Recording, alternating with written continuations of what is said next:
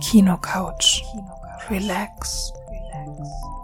Hallo und herzlich willkommen zu einer neuen Ausgabe auf der Kinocouch. Mein Name ist Michael und ihr könnt euch schon mal zurücklehnen und es euch schön bequem machen. Heute geht es anlässlich des Horror Oktobers und des bald anstehenden Halloween-Festes um unsere Top 3 Empfehlungen im Bereich Film und Serien, die ihr vielleicht noch kurzfristig vielleicht an Halloween selber konsumieren könnt, beziehungsweise euch damit einen schönen gruseligen Abend machen könnt.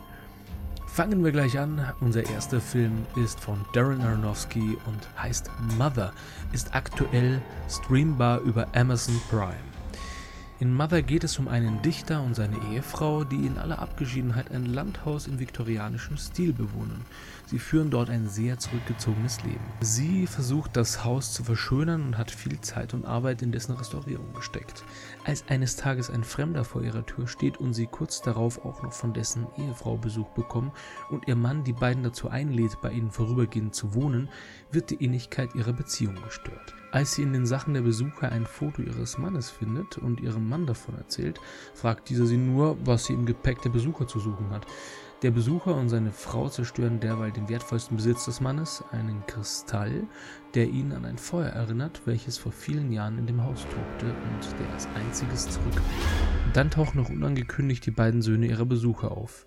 Nach und nach beginnt die Situation aus dem Ruder zu laufen. Entweder man hasst oder man liebt ihn, diesen Film. Mother ist kein Unterhaltungsfilm und auch bestimmt kein Film, den man sich einfach mal so anschaut. Man muss mitdenken, begreifen und verstehen.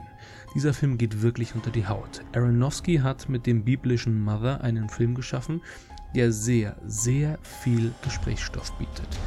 Jennifer Lawrence, der man ohne übertreiben zu wollen zu jedem Moment einfach alles, was sie spielt, abnimmt, ist herausragend in ihrer Rolle, ebenso wie Javier Bardem.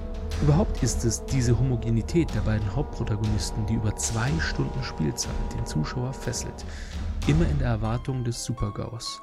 Die Beklemmung, die Atmosphäre, die Angst vor Kontrollverlust, all das ist so greifbar wie ich es zuvor vielleicht nur bei dem Aronofsky-Meisterwerk Requiem for a Dream gespürt habe. Was am Ende bleibt, ist man als Zuschauer selbst, in der Stille des Raums, mit seinen Gedanken allein. Man reflektiert sich und seine Mitmenschen und verzweifelt etwas daran, was Gutes an sich selbst und den anderen zu finden. Da ich Filme mag, die zum Nachdenken anregen und Aronofskys Art, wie er auf unvergleichliche Art und Weise den Zuschauer mit einer unausweichlichen Wahrheit konfrontiert, sehr bemerkenswert finde. Gibt es an dieser Stelle von mir 8,5 von 10 Popcorn-Tüten, ein Film, den man vielleicht nicht kurz vor zu Bett gehen anschauen sollte. Man wird nämlich auf jeden Fall schlecht schlafen kommen wir von diesem Film zu einer Serie, die aktuell auf Netflix streambar ist und eigentlich gar kein richtiger Geheimtipp mehr ist, aber trotzdem von unserer Seite, von unserer Stelle aus nochmal empfohlen werden soll und das ist in diesem Fall Haunting of Hill House. Die Serie erzählt die Geschichte von fünf erwachsenen Geschwistern, die gemeinsam in einem der bekanntesten Spukhäuser des Landes aufwuchsen. Nach einer Tragödie wird die Familie wieder vereint und sieht sich plötzlich von Geistern ihrer Vergangenheit bedroht. Obwohl die Handlung so einfach und simpel gestrickt wirkt, merkt man als Zuschauer sehr schnell, dass sie alles andere aber nicht flach ist. Im Gegenteil. Man spielt mit einem Wechsel zwischen Vor- und Rückblick in den einzelnen Folgen, welcher teilweise so geschmeidig vom Regisseur Mike Flanagan angesetzt wird, dass man ein bisschen braucht, um letztendlich zu realisieren, auf welcher Zeitebene man sich aktuell befindet. Das verunsichert den Zuschauer, trägt aber auch dazu bei, dass man neugierig bleibt und die Serie nicht langweilig wird. Überhaupt nützt Flanagan geschickt die Tatsache aus, dass er hier eine Geschichte in Form einer Serie erzählen kann und somit Charaktere besser ausformuliert und durchdacht wirken, als man das Ganze vielleicht in einem Film leisten könnte. Man entwickelt eine ganz natürliche Empathie und leidet förmlich mit den einzelnen Figuren mit. Das Eigentliche aber, was uns das Blut in den Adern gefrieren lässt, ist, dass alles, was passiert, in vielerlei Hinsicht als Metaphern zu verstehen ist. Eine großartige, spannende Serie um eine Familie und die tiefen Gräben zwischen ihnen mit viel Tiefgang und einem interessanten Twist am Ende. Auch wenn die Serie schon längst, wie gesagt, kein Geheimtipp mehr ist, anschauen für Horrorfans gehört hiermit zum absoluten Pflichtprogramm 8 von 10 Popcorn-Töten. Kommen wir jetzt noch zu einem aktuellen Kinofilm, der letzte Woche Donnerstag im Kino angelaufen ist. Und äh, die meisten von euch wissen wahrscheinlich schon, um was es geht. Es geht natürlich um John Carpenters neues Meisterwerk Halloween mit dem Serienkiller Mike Myers aus dem Jahr 2018, ganz aktuell wie gesagt.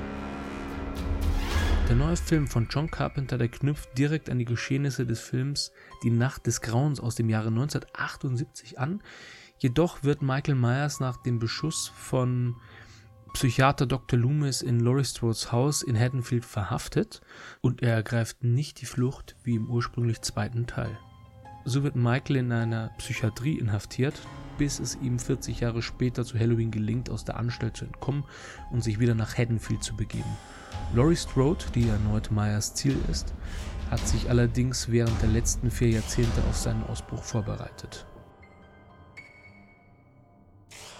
Laurie Strode alias Jamie Lee Curtis, die mittlerweile zu einer Amazone im besten Sinne wie Sarah Connor aus Terminator gereift zu sein scheint, hat sich also 40 Jahre nach dem furchtbaren Massaker gewappnet. Eines vorweg, Jamie Lee Curtis spielt ihre Paraderolle wie gewohnt brillant nicht nur ihre unfassbare Präsenz auf der Leinwand, sondern auch die Tatsache, dass sie ihren Charakter mit so vielen Facetten verkörpert, also eine Laurie, die auch mal weinen darf, beweist erneut, was für eine herausragende Charakterdarstellerin sie doch ist. Der Film und das Drehbuch sind wie gewohnt gut, ohne große Logiklöcher und negieren Rob Zombies Versuche mit seinen beiden Halloween-Filmen Sequels zu schaffen komplett. Man konnte deutlich die Botschaft des Films spüren.